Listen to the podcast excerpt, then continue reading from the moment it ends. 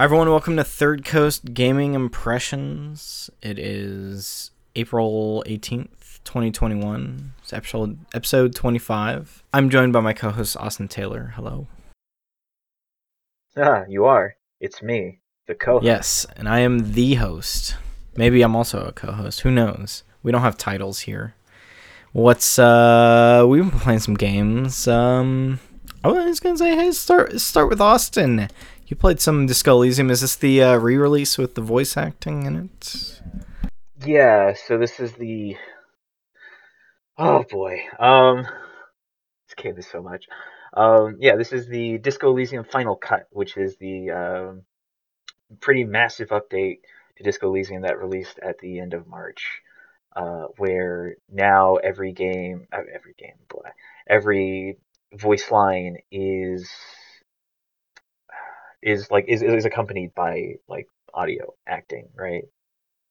Every uh, written line has someone speaking it for the most part, aside from like if it's something you're reading. Um, on rare on rare occasion though, because usually if you're even if you're reading something that's accompanied by like internal monologuing. Uh, yeah, and so when they redid uh, the voiceover uh, for certain characters, like you can find gameplay of Disco Elysium's initial release, uh, specifically like pretty early impressions regarding like uh, with like this kid named Cuno, right? And just the quality in voice acting is is just a huge improvement. Uh, and then they've also added in content regard like and steps to certain quests. I'm not entirely sure what that looks like because I didn't play the initial release of Disco Elysium because you know you go into this game and I guess I should start out. Disco Elysium is this like CRPG uh, that is made heavily in the vein of something like Planescape Torment, uh, where the kind of character you build drastically changes how your character can interact with the world, right? So if you decide to make a character who's like a strong guy like the things that you get from interactions will not be the same things that you get if you decide to make a character who's like very um like very intelligent or like very emotionally intelligent right? And able to read people. Yeah. How uh how far did you get? How far Yeah. did you get? This? um length length is always a bit of a tricky thing to describe here. So disco elysium like once you start up you know you you're a amnesiac detective you wake up in your hotel room you try to put together yourself and figure out what you're doing here you're here to solve a murder. Um and you know you spend like the day going around this city district of Martinaise talking to people and the thing that sort of indicates progress within the game world is that as you talk to people there is a clock right? Like basically a, like you know just a normal clock uh, and the thing that moves the clock forward is you selecting dialogue options in conversation with people. Uh, it's sort of meant to be this like this is how much work you can get done in a day before your character needs to go to sleep. And it's quite a lot. Like it's not i don't mean to say like there's a clock in this game and to like build pressure because i understand like the idea of that is quite can be intimidating. But it is like from a 7 a.m to um, like midnight clock that gives you just a lot of time uh, within each day probably around i would say from my experience like each day can get you about like a six hour like play session is around that so i'm currently on the beginning of the third day within disco elysium Huh. um, so i've spent the first two days you know investigating this murder doing an autopsy of the corpse looking for uh, some lost items items i've lost including my badge and gun uh, which is a real big problem and like trying to evolution. It's a good time to be there. Right so like there are yeah there are things there are just concepts and ideas within Dis- that disco elysium presents that can be that aren't like aren't like you know i don't want to say like high concepts that can be hard to comprehend. It's just they throw so much at you in a pretty Huh. pretty short amount of time um that it's just like it's hard to wrap your head around everything. He's like individually i kind of like everything's pretty easy to get. Like you are essentially a police you, you are the most literal like version of police as an occupying army in a very real way here. And that's why like when you interact with some people within Martinaise like you are met with open contempt and just extreme questioning of your authority and like also like challenges that you can't like uh like you can't just uh sort of surmount by saying uh, but i'm police Yeah. and that's where i think the game can be its most intimidating but also like at its most interesting Hey, so I've always I don't think I've looked into those too much. Does this game have combat too, or is it just like you navigating through NPCs and dialogue It is- and stuff? i have not reached any point in this game where it has thrown me into a combat phase right so like traditionally within crpgs you have your exploration and then like combat will uh like it will be very clear as to like when combat starts right like usually you'll pause um, and then it'll be like, okay, now you have to manage your party members individually, all that stuff. Um, maybe even going to turn-based modes. There is conflict that you can get into in conversations. Like one of the first things you can do is attempt to knock out a, a huge dude who's barring entry to a office that you want to get into. But there is no combat specific mode that I've encountered yet. I've not finished it. I don't know if that'll change You know, by the end apparently, of it does not feature any combat, and all the events are resolved through skill checks and dialogue trees. I'm kind of into that. As someone who like Yeah. would Yeah, not play more cyberpunk because I was just shooting criminals, and I was like, I don't want to. I'll get back to this. Yeah, it's because like the the violence, like when you initiate violence in Disco Elysium, it is everyone is so like scared that you could at any moment just like initiate violence, like because you have a partner, in this game. His name is uh is is Kim Kitsuragi. He's a police officer from another precinct who was assigned to this case because technically the district you're in, which is again just more of this game's like bullshit. Uh, the district you're in is like a, in a legal gray area where you don't know who has jurisdiction over it. So your precinct sent you, Kim's precinct sent him, and now you're both kind of working this case together. But like the first time you even get into a point where your character could possibly walk into violent situations, uh, Kim, like when you walk out of that conversation, Kim just looks and says, Hey, how about we don't get to any point with people where I might have to pull out my gun and shoot them? Yeah. It's fine. uh, and like it wants you to be very aware of like the the like the severity of like just openly attacking people. Um, and the thing about skill checks in this game is that they're happening all the time, right? And because you have about 24 skills that you can put points into, um, and it's more intimidating. It sounds more intimidating than it actually is because every like these are all like skills that usually uh, affect some part of conversation more than anything.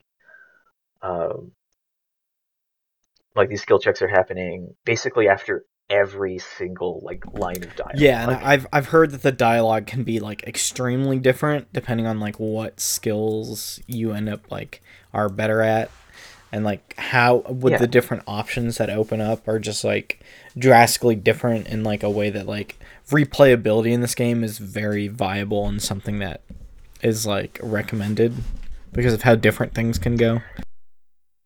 yeah, I could see myself like doing a like a strength because right now I'm a like intelligent, like I'm a smart, emotionally intelligent person. Um, I could see myself doing like a, I want to be like a like a dexterous, maybe smart person later, just to see like how that changes things, like me not being able to pick up on people's like uh tells, right? And even even in things like dexterity, I'm just going to call it dexterity. It's called something else, but I'm going to call it dexterity just to save time on, expl- on explaining this. Um, and even within like your strength attributes, there are still like skills in those fields that feature your player being able to like read situations outside of like what you would normally associate. Like strength has something called, I think, shudder, and shudder like allows you to get like a sense of the city you know, not necessarily like what I can do is I can walk in and I can examine parts of the city and I can get a real sense of its history, right? Uh, but like with Shutter, you can walk out and you just get a feel of your role in this place that you find yourself in. Uh, and the way that this can like in- internalize within your character is very interesting. And I remember Disco Elysium like won like a lot of awards and like was highly celebrated for how different like and how complex this game like handles those kind of stuff and it's all taking place in one city right like you're i think so In, in your excuse me. oh okay i was saying this uh this takes place in all in one city right Um, to my understanding, yeah, like to my from what I've seen so far, this is all like in Martinaise.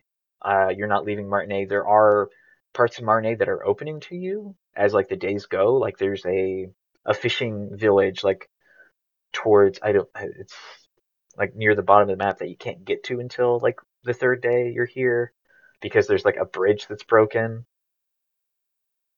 Uh, but like it's yeah, it's it's all within Martinaise because you're combing this area for any clues about this murder, uh, this murder that uh, happened basically a week ago, right? Like, uh, these like someone was taken out behind a hotel and uh, hanged from a tree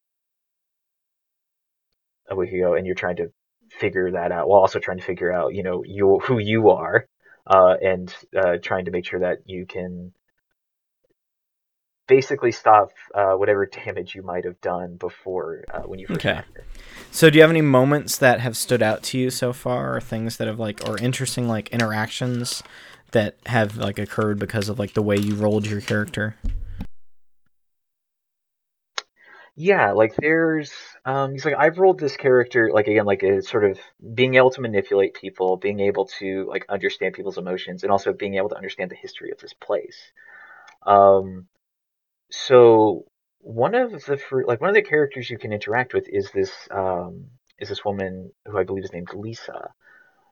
And this is a character you can interact with pretty early on in the game, but you don't interactions with her don't open up until the second day when it's revealed really what she is within the function of like uh, within like this like conflict between the Wild Pines Corporation and um, the workers union.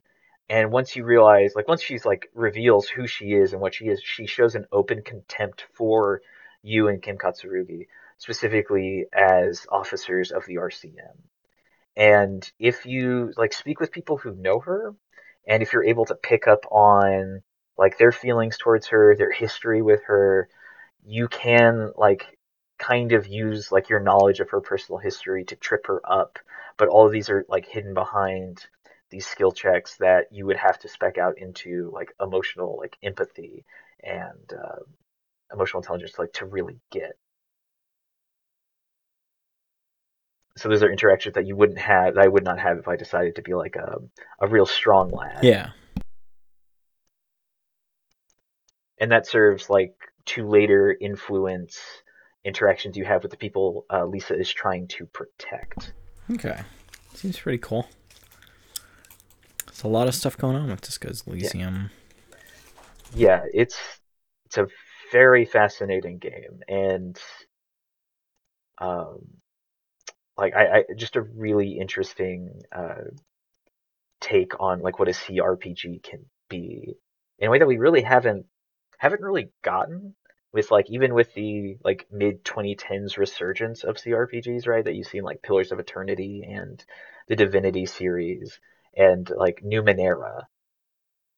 Like Numenera, like Tide, uh, Torment Tides of Numenera is really the first attempt at replicating something like uh, like Planescape Torment that I remember seeing with that like art with that CRPG uh, renaissance that we got. But like this is the first time I think it's really succeeded. Is in Disco Yeah, and I've heard it. This is like shaking up a little bit of like the CRPG stuff. Where it's like, oh, we can do something completely different with CRPGs. That's like pushing this this genre forward in a way. It's very cool. Um, I beat Outriders also. Oh, you, oh, you yeah, yeah. I um. So it has the world tiers, which will like um. As you're playing through the campaign, they will level up, and you will get higher loot drops, and the enemies will be higher level. So by the end of the game, I was like world tier eight. for that final boss, I, I had to drop it down because, man, the final boss sucks. He was just kind of a bummer. He was just, I'm going to spoil the ending because it's not that big a deal. It's just like the final Yeah. boss was a guy who originally dropped with you in the original colony drop, and he just was like wanting to screw over the indigenous population and collect minerals on the planet. I think there's probably some other stuff, but I, I was mostly skipping cutscenes still. But um, In yeah. So after you beat the game, you unlock expeditions, which are like repeatable boss missions where when you beat the game, you're level thirty, and then yeah, when you are at world tier 12 you can get up to level 42 gear. But the level cap for armor is 50 and you get those by getting through there's like 15 tiers of like uh, expeditions that you'll level up as you play more. I have had a really rough time matchmaking with expeditions because it doesn't do the thing like okay so destiny will load you into a strike and it will matchmake you as you're loading and it'll find other people yeah, for this, it was searching for a person who was either in this camp near the expeditions or an expedition that is already happening. It doesn't really match you with other people. I don't know if there's a lot of people playing trying to queue for that stuff, but that's like the only end game stuff you can do. And it but but it does have cross play um matchmaking. So I think I it was grabbing people on PC and then the way co-op would work with PC is you would get a code from someone and you would enter that and you'd be able to join their session. Um, Right. Besides that, I don't know. Outriders was ended up being cool. Uh, I beat the game and I, I kind of piddled around to beat the side quests and get the um, my max level. Uh, the legendary weapons or the like the exotic weapons ended up being pretty cool looking. Like um, I got this light machine gun that has- a uh, 160 round magazine that I'll load it up with like you have these um I don't remember if we got to it last time we talked about it, but 3 of the 4 classes have like an ability that will increase the damage of their bullets. For the trickster it's called twisted rounds. So based on my magic power, my bullets will do more damage. So I got this light machine gun that has a normally you trade off a bigger magazine for less bullet damage, but since I'm like cranking it with my magic power, it just doesn't matter. Yeah, And then I have an ability that gives me like 50% extra magazine. So I have a 220 magazine gun that I'm just mowing people down with. It's very funny. So bosses are just like dying. Ends up being cool. I think towards the end of the game in the higher world tiers, it's just chaos when you're playing solo. Like you're just running around trying to murder everything. And it can be like kind of weird to juggle. Or I think I kind of wish they had scaled back the enemies but that made them a little stronger. But at the same time I'm also I'm just murdering an enemy in like half a second with the way the skills end up being. Even on like even on like the higher world tiers. Yeah, on the higher world tiers, you kind of have to get a little sneakier. Like I um, what I was using for a while is I was using those throwing knives we were talking about, but they're magical throwing knives Yeah. that will f- uh, slow people down. So I was using that for a little bit with the uh, the magic rounds and the bubble, Mm-hmm. but I had to switch back to the um, the ability where you teleport behind someone because that lets you get out of bullets and just like hop around the map a little more and stun people. But yeah, you're co- basically I ended up constantly getting behind people and just juggling between them and, and always holding down the fire button. Like I, I basically I don't aim anymore. I just hip fire and shoot stuff. Yeah, you just you hit fire and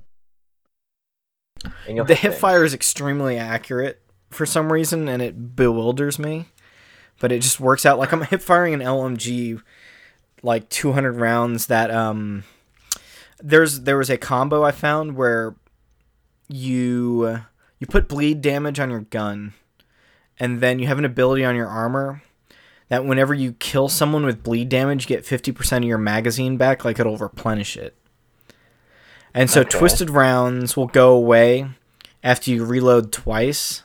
But if I'm replenishing my magazine, I just have infinite twisted rounds. Yeah, so you just have infinite Yeah. ammo. It's really silly. Wow. I mean, yeah. I mean, that's you are a god among men. Why wouldn't you have infinite Yeah, they ammo? they made some they made some skills that are just like very broken and they're fine with it, it- which is really cool. Like they um like they they did some nerfs where they made twisted rounds. They made it longer, the cooldown longer, but it doesn't matter if I'm have infinite twisted rounds. And then there's like a second perk that will be whenever you teleport behind someone, you'll reload your magazine. So people were doing that with Yeah. the shotguns. Like I can clear more people with shotguns, but I'm reloading it more often because it only has 30 rounds compared to like 200, but it kills stuff faster. And sometimes it won't proc. Just ran. It just. I feel like it's just having too much thrown at it, but it, it ended up being a good time. I would. This is a game I would recommend if it was on sale because it's it's brief enough Yeah. but it's also satisfying. But I don't think it's satisfying in like a like. I mean, I also wouldn't play pay sixty dollars for an Uncharted game that I'm gonna beat in ten hours. But like, I think the story of that is more satisfying than this. The story in this is just me shooting people and skipping the story, which Yeah. I mean, I've the, heard other people do. the story is, is you shoot the problems. You know, like there's there's a problem here. Outrider, like, okay, I have a gun. I will shoot stuff. Yeah, I'm gonna shoot the problem. It'll stop moving, and then it will be good. There's Um, kind of a bummer right now because I think I have two side missions left before I get the trophy for it, and the game's not telling me what those are. Unless there's like a hidden. jeez. I think there's like a hidden side quest where you activate these like monolith um, terminals that it doesn't tell you where they are. So I'm either missing that or I'm missing a different side quest. Well, besides that, it's it's cool. I shot some stuff. I I kept thinking about rolling a different class and just beating the game again. But I think I'm either gonna get this and play it on PS4 because I'm just I just have it on Game Pass. I don't own this game, or wait till I get a PS5 and do it because I I might just re-roll my character even though I spent the time. So so I beat the game as at World Yeah. Tier Nine. I three World Tiers left, and I was like, I'm just gonna grind for these. So the last two days I I was just grinding my side missions. Even though I'm not gonna carry this character over, just because I thought it it's just completionist in me, I guess. Yeah, I mean that's that's. It's like this is what this game was made to be. Yeah, yeah, and it's been cool solo, so it's fun. If you get PS Plus again, I think it'd be a cool two player, two player run. I could see that, but I, I would also wait. For I to be on don't know. sale. Yeah, Yeah, like I I could only ever see myself picking this up on like a sale because I'm I I will not let myself be the person who skips cutscenes, and I wish I would. I really do, especially with this game. it's okay. We can Um, we can make fun like- of the cutscenes while we're playing it. It's fine.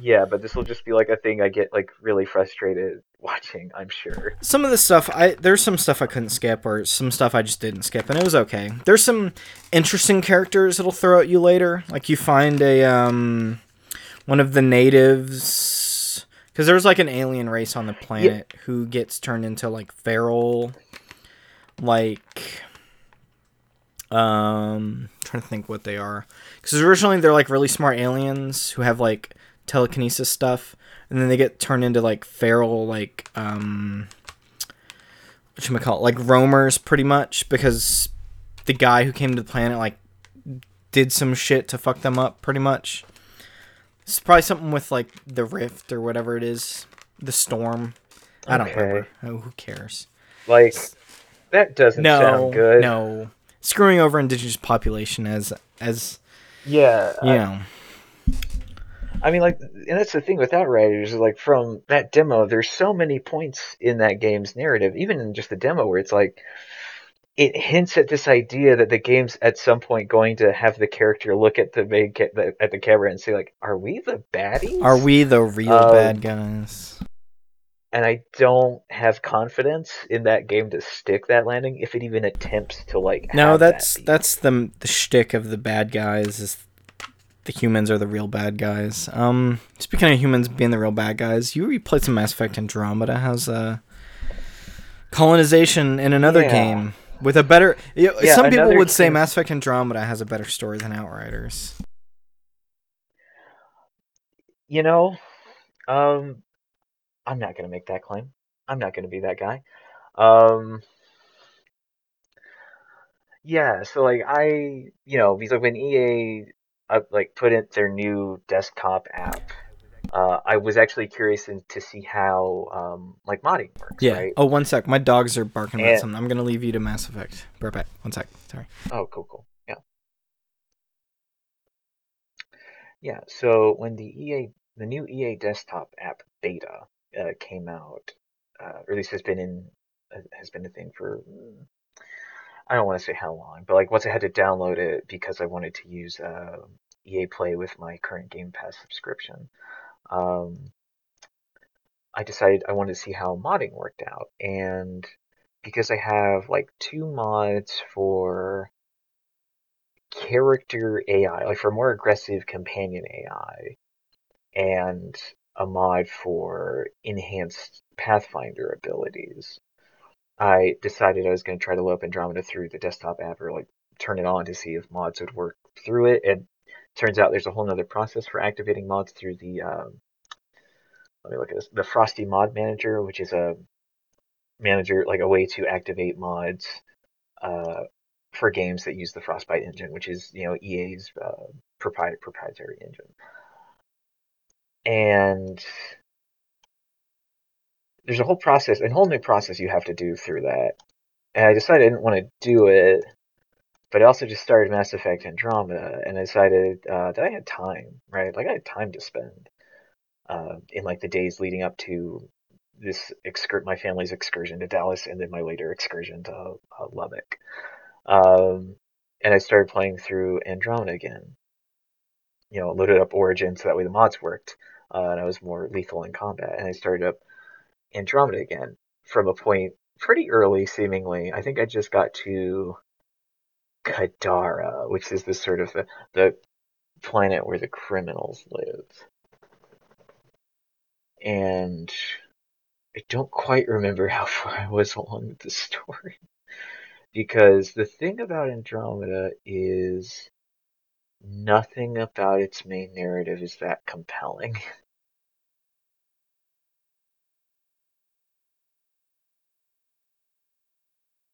I'm gonna think about I'm gonna think about what I mean by that as I wait for Travis to come back.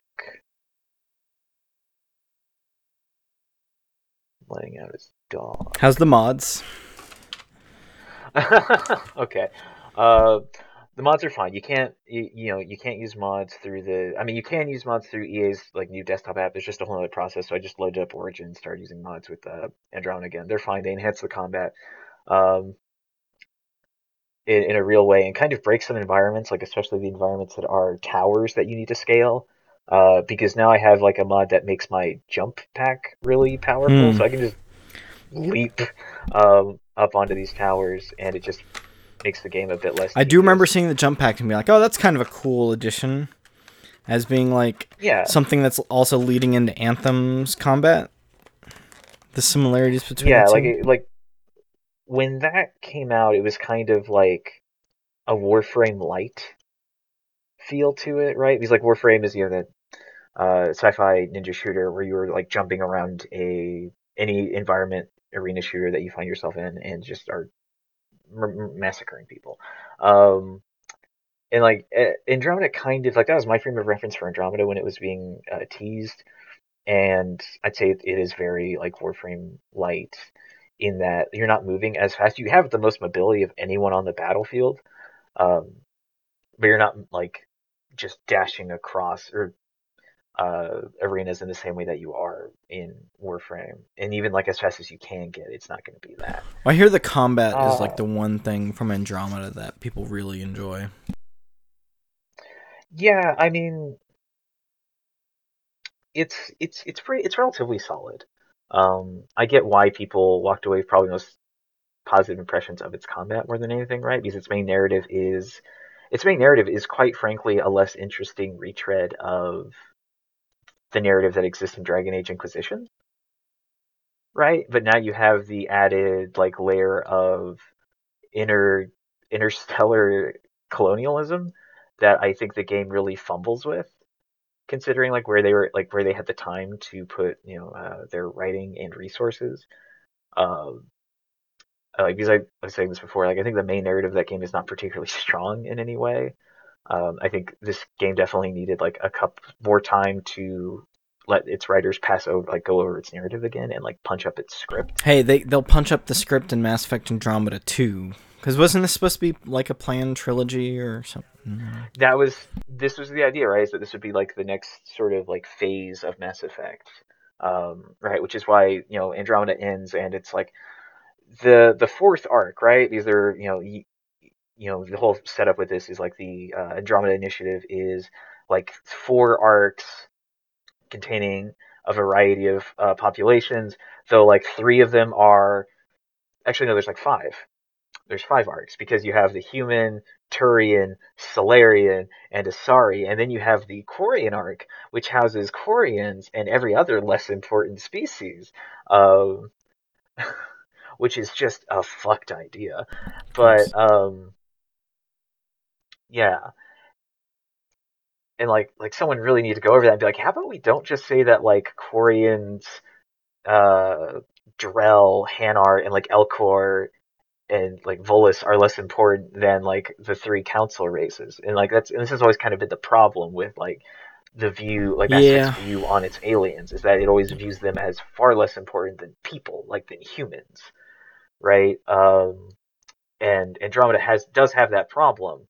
It is just slightly less than like the main trilogy does, in that the Andromeda also has you coming into conflict with like uh, not like you know like armed like physical conflict, but like into like friction with the Angara, who are a uh, pop a, a, population native to the Andromeda Galaxy, who are like, no, you like y'all gotta slow your roll a bit.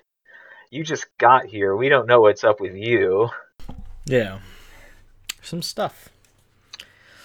Yeah, and like I'll say, revisiting it, I'm like I'm probably gonna be kinder to Andromeda than I am any part of like that like original trilogy because you're not your fantasy is not like super powered space cop. It is like very vulnerable space colonizer, which like isn't isn't a great power fantasy either way, but like it has some more room, has better like understanding of how it can maneuver this in a way that doesn't just make you seem like the person everyone needs to acquiesce to in order to get shit yeah. done in the same way that like the original trilogy is like everyone needs to just let Shepard do whatever they want. Hey, yeah, Shepard um, is uh he's the guy.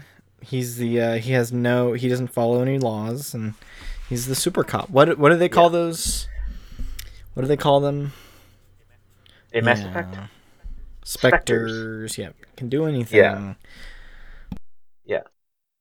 Except uh, if the unless the human government doesn't want you to, because Shepard just lets that be a thing. It's it's so weird. It's so weird how like that original trilogy handles its yeah. power structures. Speaking um, of uh, of sequels that didn't live up to the originals, I played Fallout Four. Yeah, I bought the strategy guide too on Amazon. It was like ten bucks. It's a big book. It's um it's it's the um it's about 500 545 pages so this is like a like a Prima like esque strategy. Uh, it's the Game of the Year edition. Uh, it has the missions. Okay. It has all the guns, and then it has like the maps and what like items are on every map.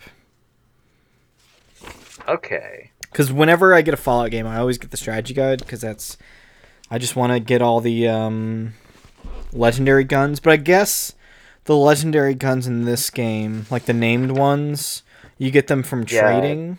Apparently, they what mean, I looked up. Yeah, legendary weapons in Fallout 4 mean like a very different thing than they do in like Fallout 3, right? Because like you have legendary guns like Lincoln's repeater, right? Like name guns like that. And in Mass in fucking shit. Uh, in Fallout 4, all legendary gun is is just like a gun with an attribute. Yeah, which that I guess that kind of bummed me out because I that was my favorite part about like New Vegas and three was like collecting the uh, the special guns, but now you're just modding them and or getting the special attributes and stuff. But hey, you know it's fine. I'll I'll collect the outfits then. I'll just collect all these outfits. I uh, I did what I always do, and I I pillage every body's armor and I sell it all. That's what you do. Yeah, I mean that's that's Fallout to me. You know, it looks really nice, Austin. I, I will say, like playing playing Fallout 4 for the first time with a nice stable. I think it's 60 frames. Frame rate is really cool. So it's it's been Yeah. good. It's treating me well.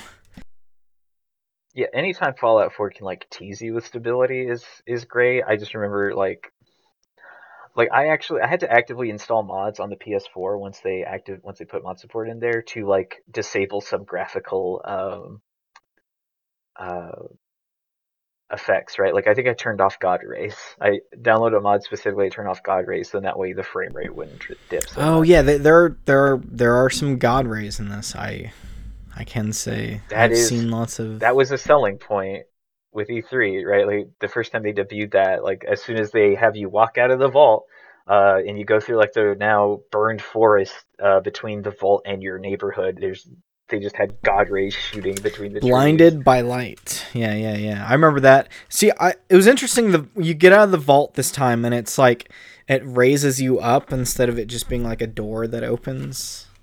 That that was a strange Yeah. choice. The faces also still look bad, but they're better. They're so bad, but they're better bad. I mean, they emote in conversation, Yeah. right? Which is very new for Fallout, uh, from Bethesda's Fallout games. So I'm, ha- I'm having an all right time. I, I didn't get that far. I think I just got to the city where you meet the journalist, and I the journalist stuff made me chuckle. I uh, the first thing I did is I stole the key out of the mayor's pocket because I always Yeah. all the all the residents have keys of their own houses, but if you find an official with a key, there's always more stuff in their house. So I'm gonna go raid this guy's house, Yeah. Austin. You know. Oh yeah, yeah. Go go rob the mayor. Um, yeah, I remember, and I remember people talking about like this Fallout 4 and like as a disappointment. Like I remember specifically like the critiques around like Diamond City being like as small as it is because it's not a particularly large area, and it's just wild to me that we had that critique about Diamond City. But like that city is probably the same size as Megaton. Yeah, it, it actually it looks like it's a little bigger than Megaton. It looks like it's more comparable to like uh some of the cities in like New Vegas, which were a little bigger. Ah, Megaton, good times. I just blowing up the Megaton bomb and watching it from the Oh fucking jeez. other places really funny. And turning the uh there there's some lady in Megaton who is like who would do crafting stuff for you and if you blow it up she'll still be there but as a ghoul and you can still get missions from her, I think. Yeah, because she has that. She gives you the the Wasteland Survival Guide mission, Oh, oh yes. uh, which is the like, Wasteland Survival Guide, Yeah. my favorite. Yeah, which is just a really long chain of side quests.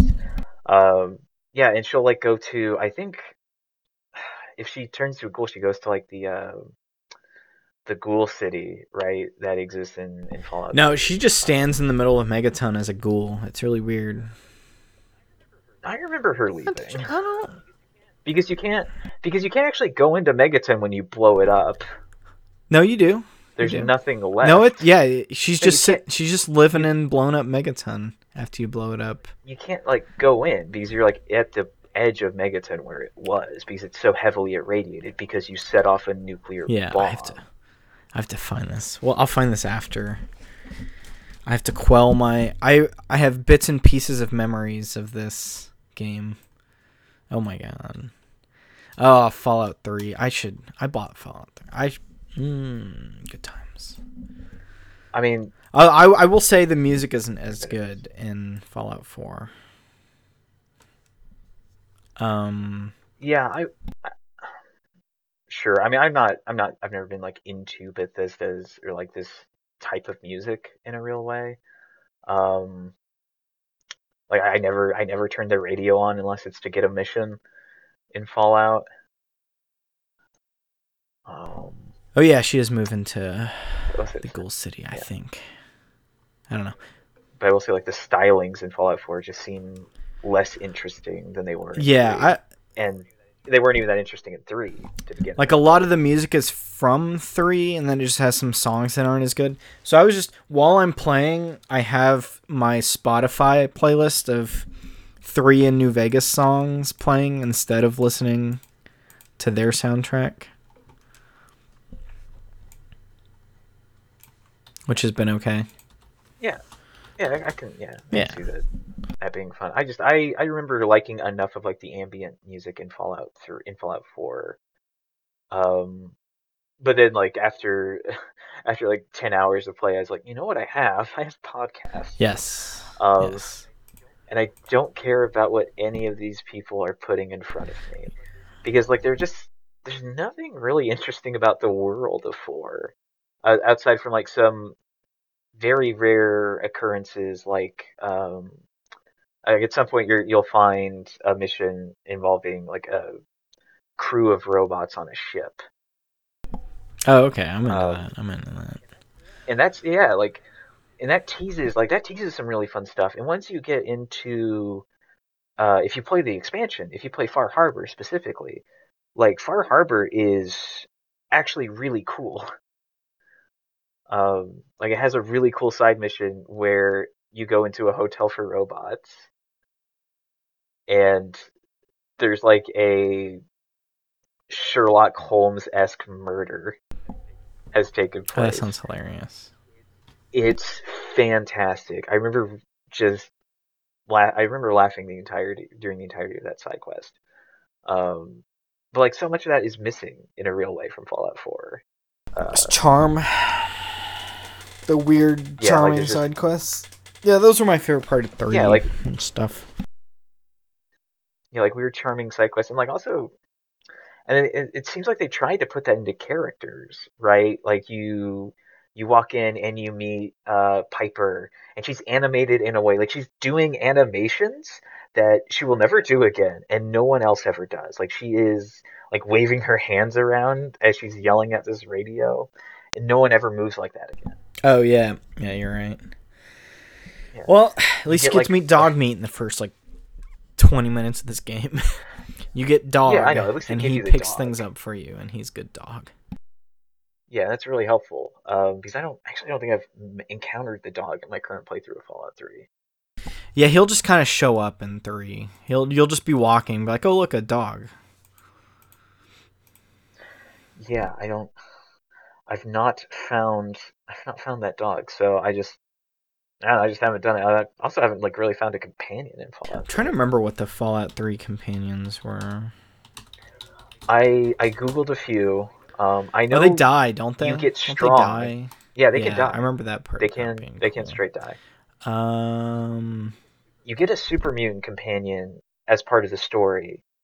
Uh, I know that much, but like all the rest of them, there's one in like Megaton, but you have to be evil to get him. There's another one who is a slave, right? Who you find in um, in like the slaver the slaver fortress. So that's in Fallout Three. And the thing is, though, but if you just show up and start killing people, like she will, she's into slavery, I guess. Um, so like if you just show up and start killing slavers, she will uh, attempt to kill you. So I had to kill her. yeah. Uh, you get you get a ghoul named Charon who's pretty cool. I remember. Um, yeah, Fawkes. I did super find mutant. Yes. Okay. You get uh, Sergeant RL3, the Mr. Gutsy robot, automatic take. I think you can only have one companion in Fallout 3, but I think you can have two in New Vegas or two in uh, 4. In so so no, it's only one in four. In New Vegas, you can have one human companion and I think one like robotic companion, Okay. If I'm not mistaken. Because you have like an ED robot, like one of those like floating robots, uh, like radio robots that you can get, and I think you can have that in your party at the same time as like a person. Um, in Fallout 4, it is just like one companion Oh, that's a bummer. at a time. Yeah, and it's the only time your companions really interact with each other. Uh, is like if you like get um Wait. Like because I know, uh, like if you have Piper in your party and you go to get like the another companion you can recruit named Kate, uh, who you'll find in an area called the Combat Zone. Uh, they like they tease each other as you switch them out. Yeah. Apparently in three you can have dog meat and a person. Okay. Yeah. Okay. That's mm, Yeah. I remember New Vegas had the uh, the old lady super mutant, which was my favorite super companion. oh, she's great. She's fantastic. She's fantastic. Fallout 3 New Vegas had the best of everything, you could almost say. Uh, let me see what the other companion. I think one of them was an ac- an old uh yeah, Arcade Ganon was one of them. Yeah, New Vegas. Yeah, like arcade is someone you can pick up in like in New Vegas in like the Yeah. like a medical Yeah. ward. You have uh, Cassidy, who you, who you find at like the edge of the map, and she's like the daughter of a I think a companion in Fallout Two. Yeah, Cassidy's really cool. Um, And then uh Craig Boone, yeah. the sniper, the NCR sniper. Fuck, I just I just play New Vegas. Yeah, you get him by helping him find like his wife's killer, He's the best. He's the best. You find him at the T Rex city. yeah, Novac. Yeah, Novac times. Yeah, and then you can find I think if another companion you have Veronica. Yeah, Veronica and the ghoul companion. And then a robot dog, apparently. Rex, the cyber dog. Yeah, you meet him in New Vegas once you help out the like Elvis uh, impersonator gang. Ah, good times. Good time. Maybe I should play Outer turns out- Worlds. Does Outer Worlds have New Vegas charm? Oh, No. bummer. There's nothing about. I feel like I've spoken about Outer Worlds No, on this show before. we've talked about it. I've never. It's a terrible video Yeah, that's a game. bummer. It's a really, it's a really, it's a really bad game. Um, I think, like, any charm that exists in that game is so fleeting. Like, you have uh companions like Parvati, and her quest is fantastic. Like, her quest is so good. Um, because like her whole thing is she wants to ask out the captain of a ship you go to, like you dock at, and like she needs your help in preparing the date. And this good. entire quest takes like the length of the game. Um, and like, and the payoff is fantastic. Uh, like the delivery, like uh, Ashly Burch uh, voices her body there, and like her delivery of like her lines is, is fantastic. Ah, yes. And like really every every voice actor in Outer Worlds is really good. The problem is is just the scripting often isn't there, especially when it becomes like conflicts about like regarding the corporations and the people living on these planets. Um, it has some really inconsistent characterization with people, um, and quite frankly, its like gameplay mechanics are so shallow. I I can't even say like it's it's fun to play. Well, now I'm curious about it. Maybe if I see it on sale for like ten bucks, I'll throw a chance at it. But hey, I'll, I guess I'm just playing New Vegas and, again instead. That's a That's thing a you thing can I can do. do. I, Like- I'm think I might just go pick it. I think it's still on sale on Xbox right now. I might just pick up the pack because I don't play PC games, Austin. Why would I want to get a New Vegas on PC where I can mod it when I can get it on Xbox? I mean, I don't think you need to mod New Vegas. Like, I think it's still a pretty fine game unmodded. Yeah, and they um, I think they upped the frame rate in that too. I don't know. Yeah, like the version I played, like I played the PC version. I didn't, I didn't mod anything about New Vegas, mostly because it doesn't have official like Steam support, like Steam Workshop support. Um, which is which is a bummer. Uh, but again, nothing about New Vegas uh really like struck me as like I I wish I had a mod to deal with this system or like, Yeah, it's even its look. Um, but who knows? Maybe like the Fallout 4 uh, New Vegas sort of project will release one day, and then I'll play that. I'll be like, oh, this is what this could have been. This look at the beauty. See, there's the there Bluepoint. Make the remake New Vegas for me. there you go. No, I'll take them 10 Christ, years. No, I cannot. Mm, I could not think of a team I would want not to touch. Uh, you get a you get a uh, Obsidian to do it, since Microsoft owns them now. I mean, you know, they they could. Um, they might they could have them do that.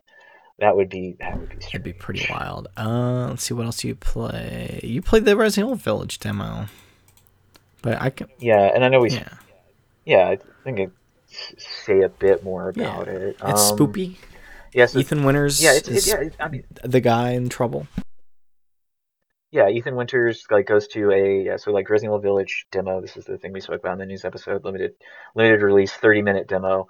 Um, like timed outside of like your gameplay, right? So there's a timer going as you start it, and it goes even when you're paused, which sucks. Um, and like once that timer goes out, you cannot access that demo again. I dislike timers. I'm just gonna say that up front.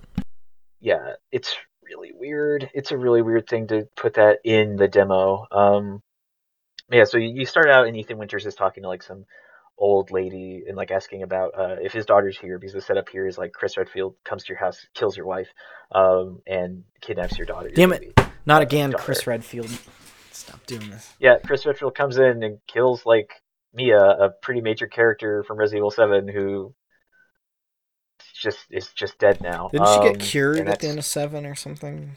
Yeah, that's the whole point. Like that's like the whole thing that you do in seven is like the canonical. I guess at this point, the canonical ending of seven is you give Mia the cure uh, to the uh, the virus that has infected the Baker family, and then y'all both leave. And I guess like some years later, you know, like you've reconnected. You know, you had a kid, and then you know, uh, kidnapped and murder.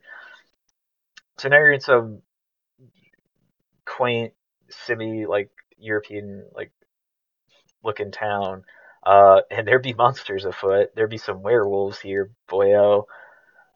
And isn't the tall lady And- related to uh, the guy from Seven? Isn't that the thing? It's like you killed my cousin. No, I don't think so. I think like she talks about um, meeting Ethan in the trailer. She talks about how he escaped her brother's little games. Um, I think this is referring to a figure who we've seen in the marketing material, who's just this like dude in a big trench coat with like a huge hammer. Uh, I don't think that I don't think she has any relationship with the Bakers. Okay.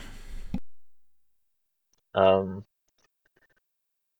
yeah, and so this is like you going to this village, like this lady leaving you, basically shutting a huge gate behind her as she leaves. Once you hear that monsters are coming, and you have to explore this uh, town for a bit. It's a really like well detailed environment. It's really interesting to just uh, explore, go into these homes, find out that these people are worshiping some religious figure named Mother Miranda, uh, who like we don't know who we don't know what her whole deal is yet, and then you get to a point where you're like open a gate, you go into a field, and there's like half lycan people, like kind of like kind of werewolf people, but just like in that they're very hairy and they have like the graying skin that we usually associate with uh with werewolves, but they look still look very much like people and they wield weapons and will come at you with machetes as you like can fire at them with your handgun, but you kind of just have to run away.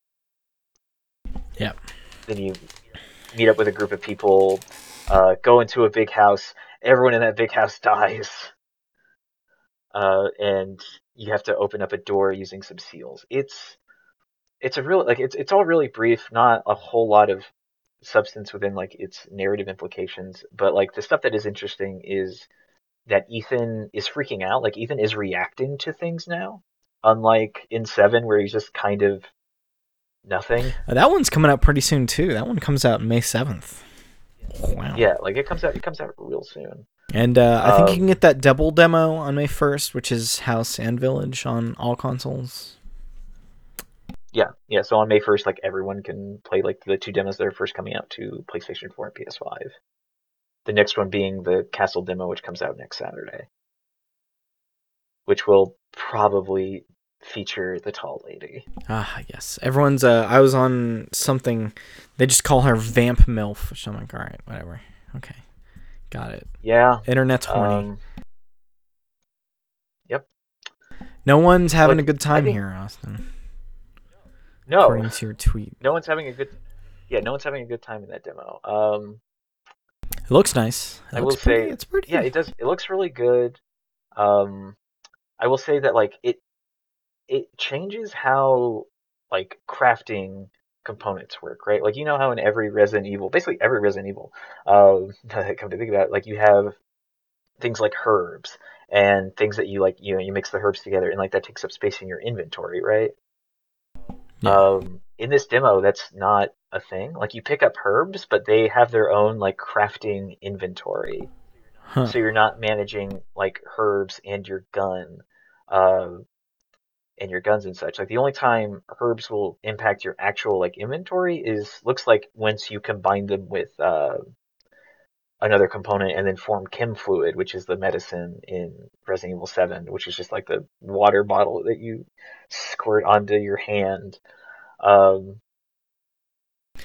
and then that Oh yes, I love this this squirting bottle. Um, you know, Yeah, I forgot to read these during the news bit, but uh, I, I the thing I sent you on Discord was the different frame rates and resolutions. These are all running out on different consoles, which I guess they're they've have been optimizing. Like base Xbox One is getting 900p 30 frames, and like PlayStation 4 Pro is going to get uh, 1080 60 or 4K 30.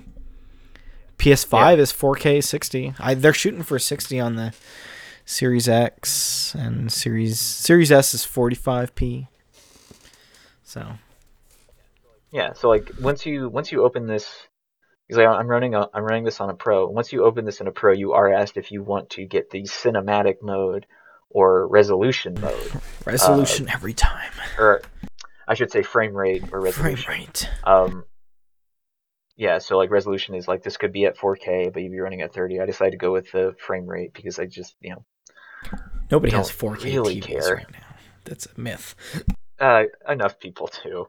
Um, I think that's interesting is like the PS5 is like when you if you have ray tracing turned on, it's like they're shooting for 4K and 45 frames per Yeah, second. but that ray tracing's real nice. interesting. It's ray tracing's real nice. Ooh, I can turn ray Sure, tracing I- on my 30 FPS Series S. I think yeah.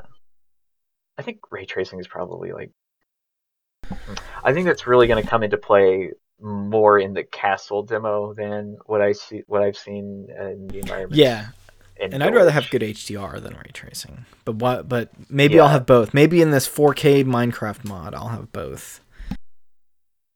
Yeah. I mean, yeah, it always looks pretty. Like no matter even with like ray tracing with like HDR off, um, it does it does look very good. So hey, that's coming out. Uh, is that your? Should we call it for the day? I think we can We can call it. for- I we think we did the due diligence. Uh, I don't know this. I'm watching Dreams stuff. Um. All right, we, we gotta go. Uh, you can. Where can people find you out on the internet, Austin? Um, God, if you really need to, you can find me at Twitter, uh, at Beardless2, TWL. And I'm at Travis23 Doyle. Catch y'all later. We Don't catch me. don't catch me. Don't catch me outside. How about that? Well, yeah, don't ca- don't catch me outside because if we're if you do, we'll be in the parking lot of the Dickens and I think that's how you. Yeah, I'll see. I'll see you at the library. It's going down.